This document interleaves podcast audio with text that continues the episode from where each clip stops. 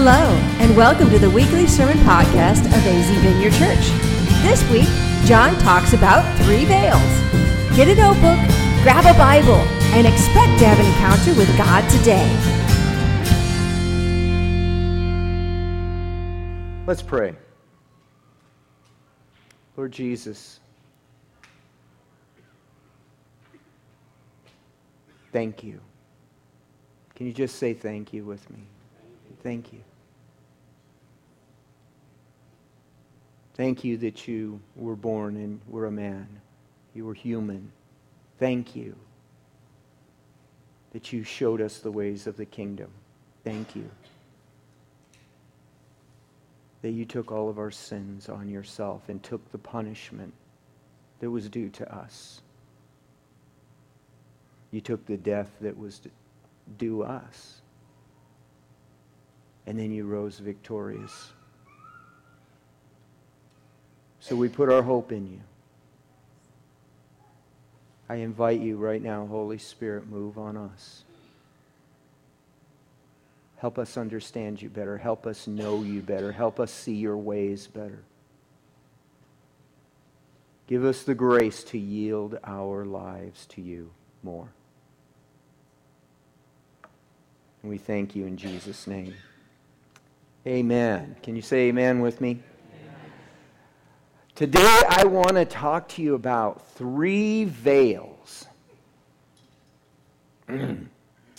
three different veils that are involved in Easter. And um, I think there's deep meaning in these three different veils. There's deep invitation, too. To God to what he's, his plan is for our lives, for this world.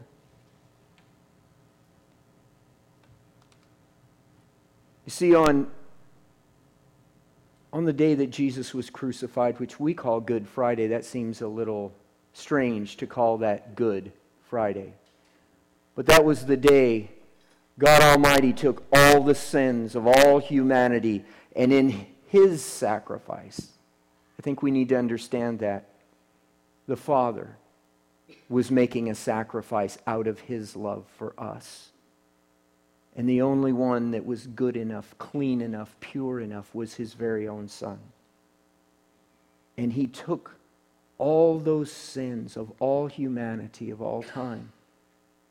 And it says in Isaiah 53 that he placed them on his Son. And his Son was the sacrifice for you and for me. Every wrongdoing, every sin. See, in Adam, sin was released on all humanity, and that's worked pretty good, hasn't it? It's worked pretty good for the devil. We look around at the chaos, the destruction, the unbelievable evil that goes on in this world. And you know what? Sometimes we, we've been the one that did it, weren't we? I mean, I don't know about you, but I can speak for myself. And I've looked myself in the mirror more than a few times and said, I can't believe I did that. Has that been you? And unfortunately, that didn't just happen once. Not for me. It's happened repeatedly. And all those things that we've, we've looked ourselves in the eye if we've managed to be honest with ourselves and said, I can't believe I did that. Ah, what, what was I thinking? What was I doing? All those moments, all those deeds, all that guilt, the Father, out of his love for every one of us, placed on Jesus Christ and on that Friday, he was crucified and took the death. See, because there's ultimately, there was only ever one penalty for sin, just one. See, we humans want to make this sin worse and that sin not quite so bad. Oh, it was just a little white lie. Well, you know what? Every time, every lie is part of the devil's plan and destructive. Every sin is a piece of death. See, there's only one punishment for sin, and it's death because the Father cannot bring sin to himself Because if he does that, he'll be less than holy, wouldn't he? He'd be less than perfect, and that can't happen. See, there's only one goal that he ever gave us, and that's absolute perfection.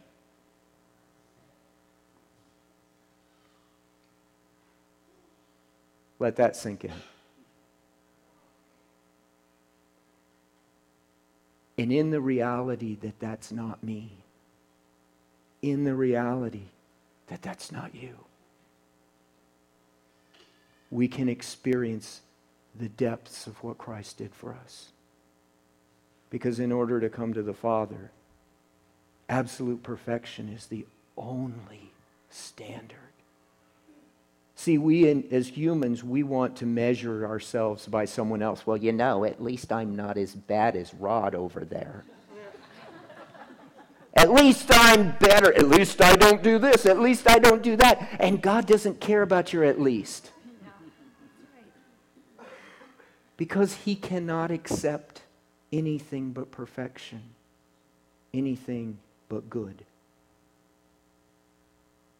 And so all that we've done, see, and I want to make a, I want, I, before I go on, I want to make this delineation. See, the devil wants to convince you that bad thing you've done, those bad things maybe you still do, that's you. Well, you know, you're just that way. The credo, I'm convinced, the credo of the devil is give up. Why try? I tried to be good and I just couldn't do it. Anybody ever felt that? Anybody honest in here? I know when I was a kid, I grew up going to church and I had some wonderful experiences with God. I really liked him. I wasn't real sure about the church thing, but I liked him. And every time I had an encounter with him, I realized how much he loved me all over again. And yet I'd find myself not good enough as soon as I leave church. And the devil again would say, See, not good enough, Johnny Farmer. Put your name in there. Not good enough. Give up, why try? And I'm here to announce to you the glory of what Jesus Christ did for us on Easter. See, because the Father took all that not good enough. He took all that you'll never make it. He took all that I can't believe I did that again. He took all that and he put it on his own son and dealt with it by nailing his own son to a cross. And in Jesus Christ, the perfect one, he took all that sin of yours and mine and killed it. He killed it and it's dead. And at the moment, at the moment that Jesus Christ passed away and died, he died physically. You guys, this, this isn't just a religious story. He was a man that lived in this world and did this. He did this. And in that moment, something amazing happened. In Matthew chapter 27, verse 50 and 51, it says this. And be, it says, And Jesus cried out again with a loud voice and yielded up his spirit. And behold, the veil of the temple was torn in two from, look, notice, from top to bottom, and the earth shook and the rocks were split something amazing happened. I want to tell you about the temple. Before Jesus Christ came, the Son of God, and instituted a new deal, a new covenant, we call it, but it's, think of it like a contract. God making a contract with humanity. He has his part, we have our part. See, two parties sign a contract, right? Okay, the old covenant was based on laws. It's, it's kind of wrapped up in the Ten Commandments, which I think most of us have heard the Ten Commandments. The Ten Commandments are good and pure and right. They teach us what sin is. And because we're sinful people, the Ten Commandments point the finger at us, don't they? The Ten Commandments point out what's wrong with us because we haven't been able to keep those laws. The Ten Commandments and all the laws of Judaism aren't able to fix what's wrong with us. Have you noticed? Gosh, you guys are quiet today. I mean, I thought that was a pretty good point. Anybody alive here today? Hey, back from the dead. Okay. You see, the old covenant showed what was wrong with us. And in that old covenant that God made with Mo, through Moses with Israel and whoever wanted to come and join, through that covenant there was provision of animal sacrifices to cover over those sins, not take them away, just cover them over for another year. And they had there was a temple that they built, elaborate temple. The one that was there in Jesus' time was the second one. The original one had been torn down by the Babylonians. It was rebuilt again later. The Jews were again living in Israel. And inside the main building, very ornate, elaborate building. Listen, you guys, the place the building was sitting is still there to this day. The Dome of the Rock Mosque was built, as far as they can tell, right over the top of where the temple was. And just so you know, total sidelight for those archaeology buffs on the inside of this Islamic mosque in six places blaspheme in, in the um, mosaics on the wall, blaspheme Jesus Christ by name. So, in the place where the temple, where God Almighty was worshiped, now sits a building that blasphemes the Son of God, right on the same spot.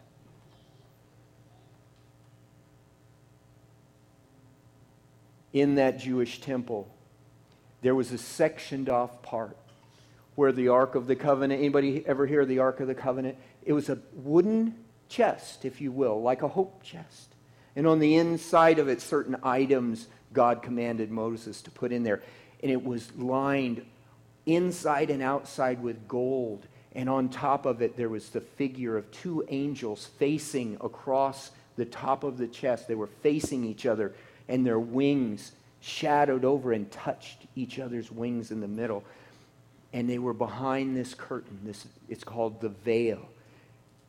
No one was allowed to go back there at all except for the priest, the high priest, one time a year. And he took a special, uh, the blood of a certain offering, and he'd sprinkle on the top and cover over the sins. It was on top of the box, which was called the mercy seat. Jesus, in his offering of himself, became the last offering, the very offering of God for sin. And when he did that place, that special place that only the high priest could go one time a year, that was sectioned off by the veil. It, it says you couldn't even see back there. And this veil was of twisted material woven like a massive, heavy duty tapestry tore in, in two from the top to the bottom at that very moment. Listen to me. The thing that this tells us is that God is inviting us to his presence. The thing that used to separate us from God, he tore apart. It wasn't your goodness. It wasn't how you can get it together. You know, I love to say this, so I'll say it again. Some of you have been around here for a while have heard me say this. As soon as you get your ducks in a row, someone's just going to kick your ducks. It, it doesn't work. No matter how good we are, something goes wrong. And God, in his love for humanity, tore that separation in, in half. He opened the way. Later in the book of Hebrews, it talks about how Jesus Christ opened the way to the Father. See, there is a way for you to get to the God that loves you, who's only good. And he opened that way on Resurrection Day. The very act of this terrible sacrifice that Jesus went through is the joyful deed that God did out of love for you and out of love for me. The second veil it mentions in Hebrews chapter 10. It's the veil of the flesh. Now, I, I think we all get stuck here. It's the veil that is the hardest one for us. We can hear the idea that God has opened the way to himself for us. But back to our own our own weakness in Hebrews chapter 10. Let me read you this passage. The writer of Hebrews records, Therefore, my brothers, since we have confidence to enter the holy place, he's talking about exactly what we just talked about going inside the Holy of Holies through the veil of separation that's been torn.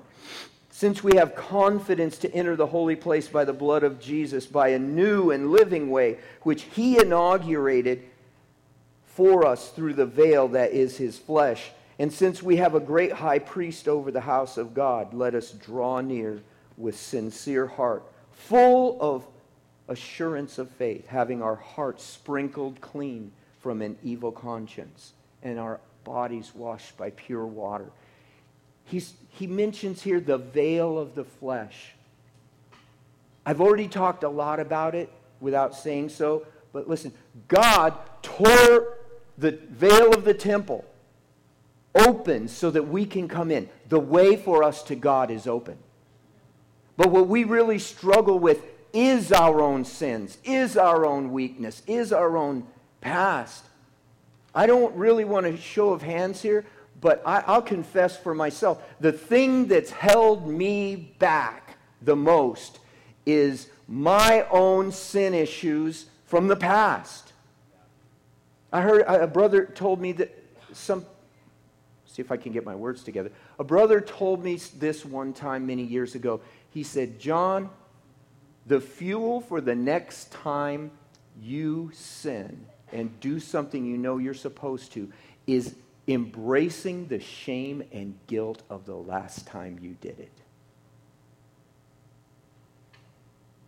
The thing that keeps us in the downward spiral is fixating on the last time we messed up. See, there's no hope, there's no way out within ourselves fixating on what's wrong with us. There's no way to get better. I have, I, have been driving cars for a long time now, and I have noted that I have yet to have a broken car fix itself. I've done a lot of laundry.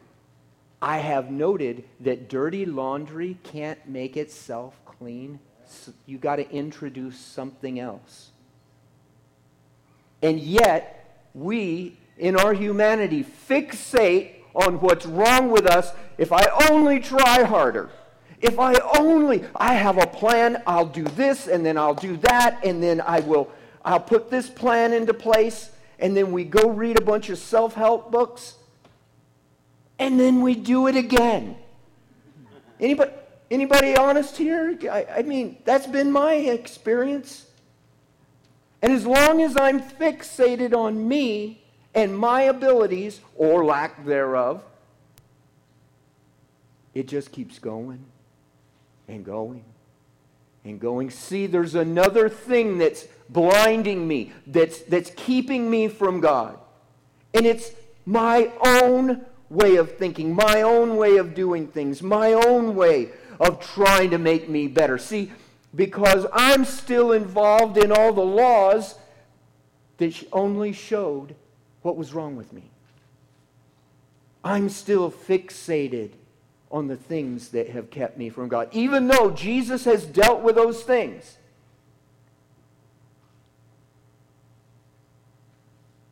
Notice in the passage,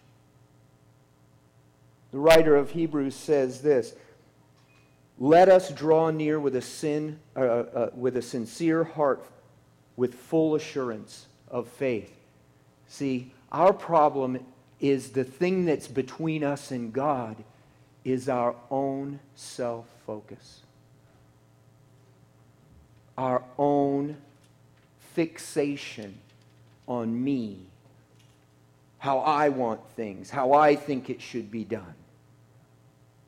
Our hearts haven't yet come to that point of facing the fact that I need Him with everything I am. These things have become like the veil of the temple. except they're not. Instead of the, the veil, like the veil of the temple was based on God's design, He made that separation to keep us from coming to Him in an unclean state and being destroyed. And when Christ took our sins out of the way, He opened the way, He tore that veil out of the way. But I'm here to tell you the one thing we do.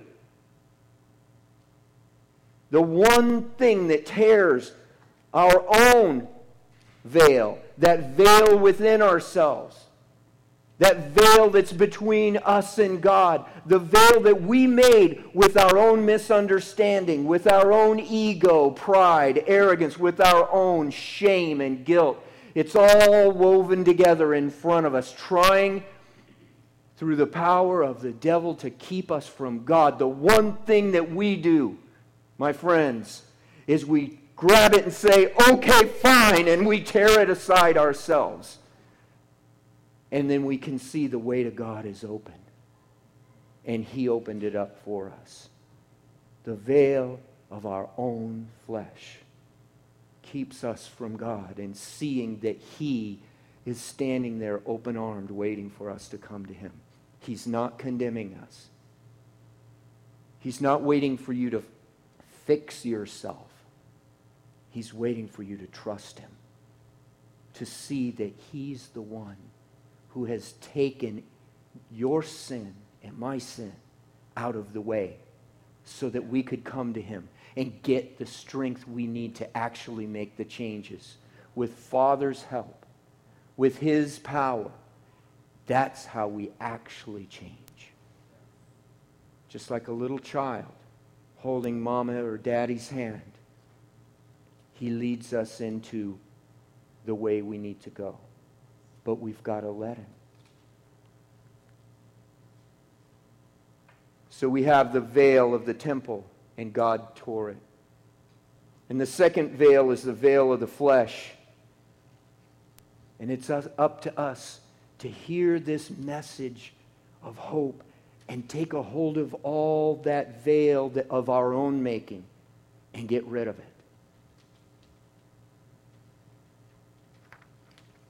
Second Corinthians says this, chapter 3, verses 16 and 17. But whenever a person turns to the Lord, the veil is taken away. It's taken away.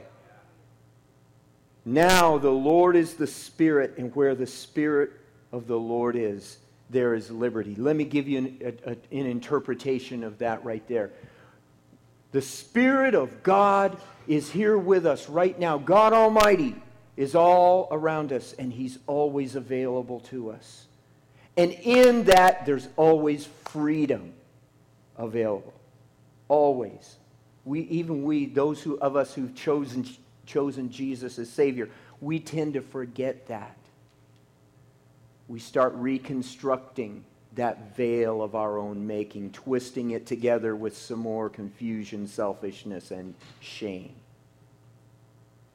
Today's a day to celebrate and remember it. Get, get out of my way. I'm going to my God.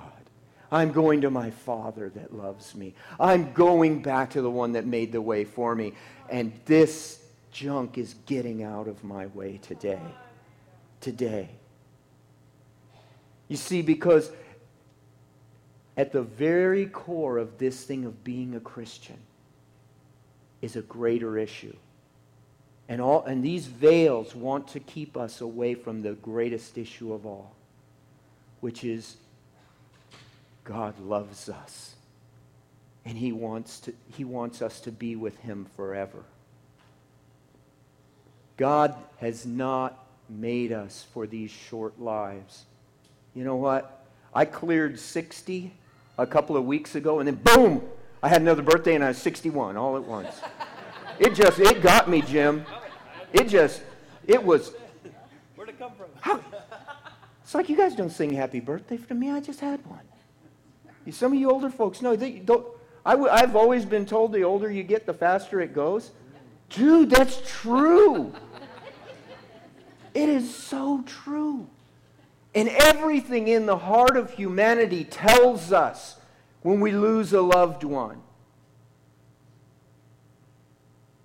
tells us this is wrong, doesn't it? You know, I think of my grandma Farmer died in uh, 97. My grandma Farmer was everything to me. In all my times of trouble growing up, I knew I could always run to my grandma's house and sit and talk to her, and she'd love me. Maybe you have someone in your life that was that way to you. All the family would always gather at my grandma farmer's house on Sundays, and I didn't like it because I wanted her to myself. I'd go on Saturday. My grandma farmer was, was amazing. She can, you could not pry an unkind word out of her mouth. I mean, she just couldn't do it. And always right on the couch, right by her, right here, right at arm's length, was her Bible. And she would pull it out and read it. She had a TV, but I don't know that I ever saw my grandma watch anything but a preacher on TV. She filled herself with the Word of God. I remember, I'll never forget my first sermon that I ever preached. And, you know, I, I, they, back then they had cassette tapes. Some of you don't know what those are. You know, others do. Others of you are saying, what about eight tracks? You know? I brought it to my grandma. I was so proud. And she, she had a cassette player and stuck it in there and she played it. And I, I couldn't wait for my grandma to say, Oh, how good you did, Johnny. That was a good preaching. And she says, Well, you know. You said an awful lot about what you think. Stick to the Word of God, Johnny. Stick to the Word of God. And I learned from my grandma it's best to stick to the Word of God. Don't get off in your own opinions too much because God's ways are right. And one of the things I've learned from the Word of God is that He loves us. And the point is, we were created from the very beginning to be with God forever. His heart and his desire when he created Adam and Eve, when he created humanity, his heart was for communion. Read it in Genesis. He would walk with them and they'd talk and they'd commune together. He gave them both love and, listen to me, my, my friends, purpose. See, God has purpose, not for us to sit in a church on a Sunday and attend a service, watch the religion show. He has a grand purpose for his loved ones. Let me read you a, a passage from Revelation, chapter 19. It says this, starting with verse 7 says, Let us rejoice and be glad and give glory to him, speaking of God. For the marriage of the Lamb, that's Jesus Christ, has come, and his bride has made herself ready.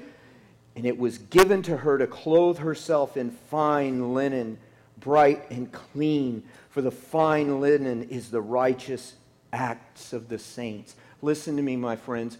We struggle with purpose in life. We struggle with the shortness of it. We struggle with it because we haven't given ourselves to His purpose in this world and in eternity. See, we're not going to sit on clouds and pluck harps for the rest of all eternity like is depicted sometimes. Let me tell you, that's like boring you know, my Bible says when he created Adam and Eve, he put them in a beautiful garden and gave them purpose. He gave them meaningful occupation. He gave them authority. And in the end, God's plan for all of us is to give us purpose, meaning, and authority, all wrapped up in His love and it comes through relationship. And in the scriptures, now, guys, hang with me. Gentlemen, you with me? You guys raise your hand. I got to talk to the guys for a minute. It calls the church the bride of Christ. Don't freak out. Okay?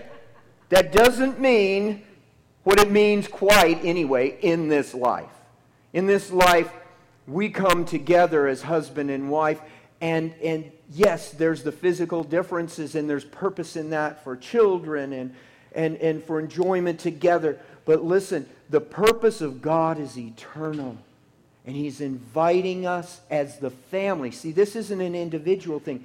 We, as the people of God, are invited to Him, to His love. He's asking us by tearing the veil in half. He's invited us to His heart. I want you to know something. There is an amazing moment in my life where I invited someone I fell in love with to come to me. I didn't do it so gracefully. I won't tell you the story. It's up to her if she wants to recount it. But I want you to know that this woman I've been married to now in a couple of months, it's going to be 40 years. And I was I like to fancy myself when I was a kid that I was a tough guy. You know, I was growed up. I was all of 22 years old. I thought I was really a man and a tough guy. And when I saw this girl walk up the aisle, I cried like a baby right in front of God and everybody because I loved her with all my heart and I knew it from pretty well the day I met her. She's my high school sweetheart. And I want you to understand that there is one veil left that we get to go beyond in, into all eternity.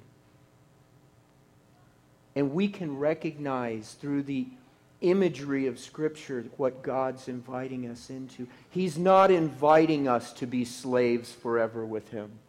He's not inviting us to be just servants doing God's bidding like the angels. Listen to me. The angels are lower than what He's created us to be. Thank God for them. I mean no insult towards angels. But I want you to know the thing that God Almighty has invited us to is an eternity of love, an eternity of union, eternity of, of cooperation. You, are waiting to see if I'm going to do this, aren't you?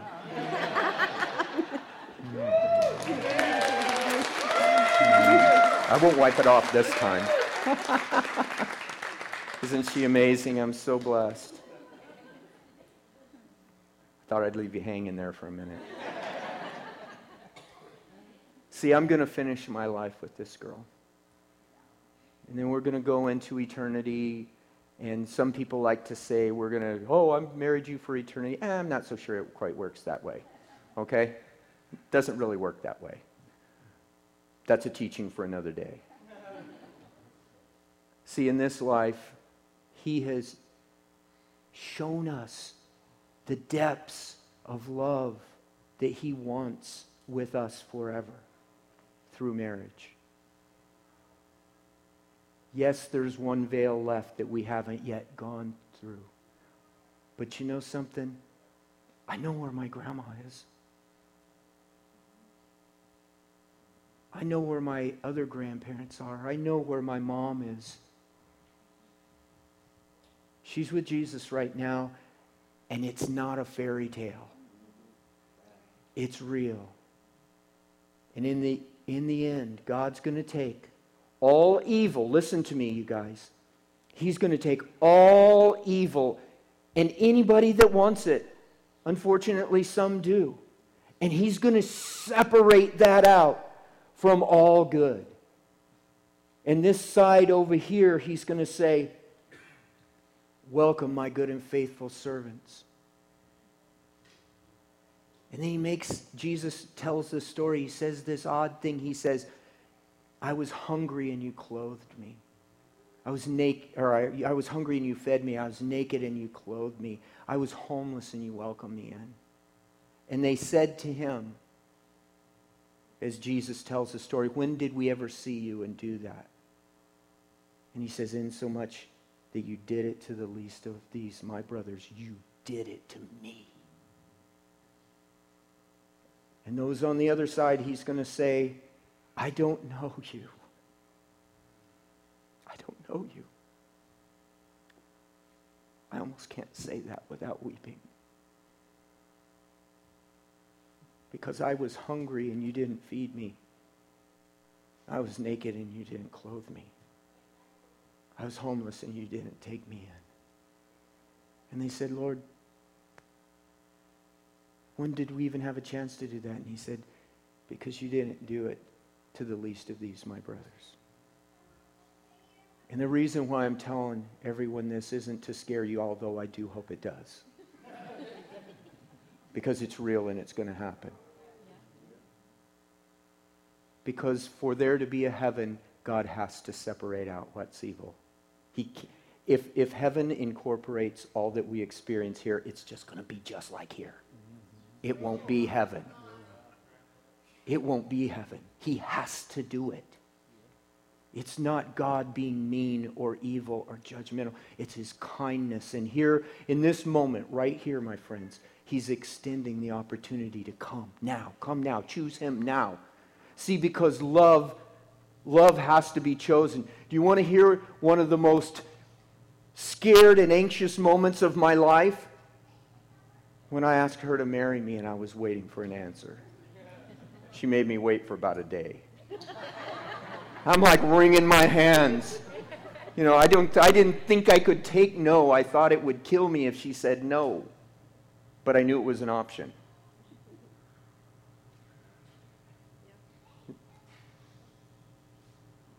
Can you see what the Father's heart is right now? Did you just did you hear what I just said? Why does God allow evil in this world? Because he's invited a bride and it's you and it's me. He's invited us to himself and he's waiting for an answer from you. He's waiting for an answer from love, not judgment, not anger, not disappointment. All the things the devil tries to convince us is his attitude. It's not true. He's waiting for an answer of love from your heart.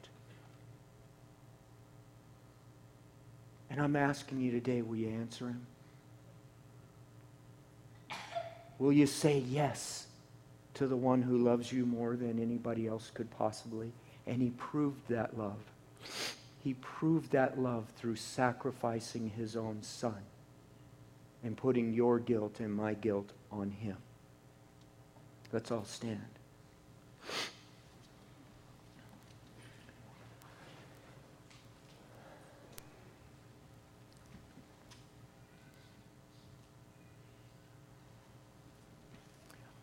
I want to lead us all in prayer right now.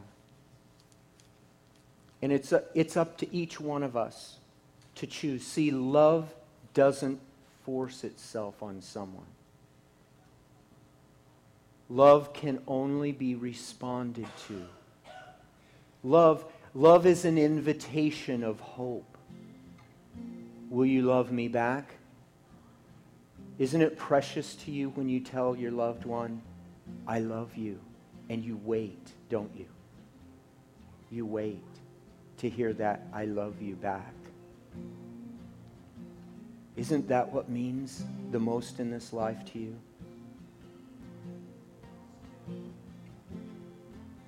The Father has made his declaration of love for all of us. And it's our choice. Receiving Jesus Christ as Savior is saying, I love you back. It's saying, I receive your love.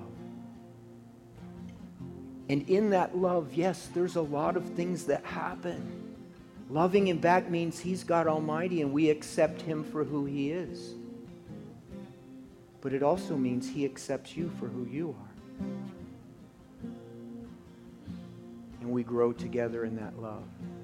So I'm going to pray and, and I'm going to invite you to repeat after me. I, I want to make this easy for you. If you've never received Jesus Christ as your Savior, all you, all you got to do is in this moment say, I do want to receive your love, Father. I do want to receive your forgiveness through Jesus Christ. But I want to invite us all to commit our way to Him all over again. How's that? Let's just say, I love you back. So, will you, will you say this prayer after me? Father God, I love you back. I receive your forgiveness. I'm grateful for your forgiveness because I really needed it. I receive Jesus Christ as my Savior from this day forth and forevermore. Lord, give me the grace to live this life totally for you. In Jesus' name. Amen. Thanks for listening to AZ Vineyard Church. We are located in Goodyear, Arizona. To learn more about our church and upcoming events, check out our website, azvineyard.com. That's A Z V I N E Y A R D.com.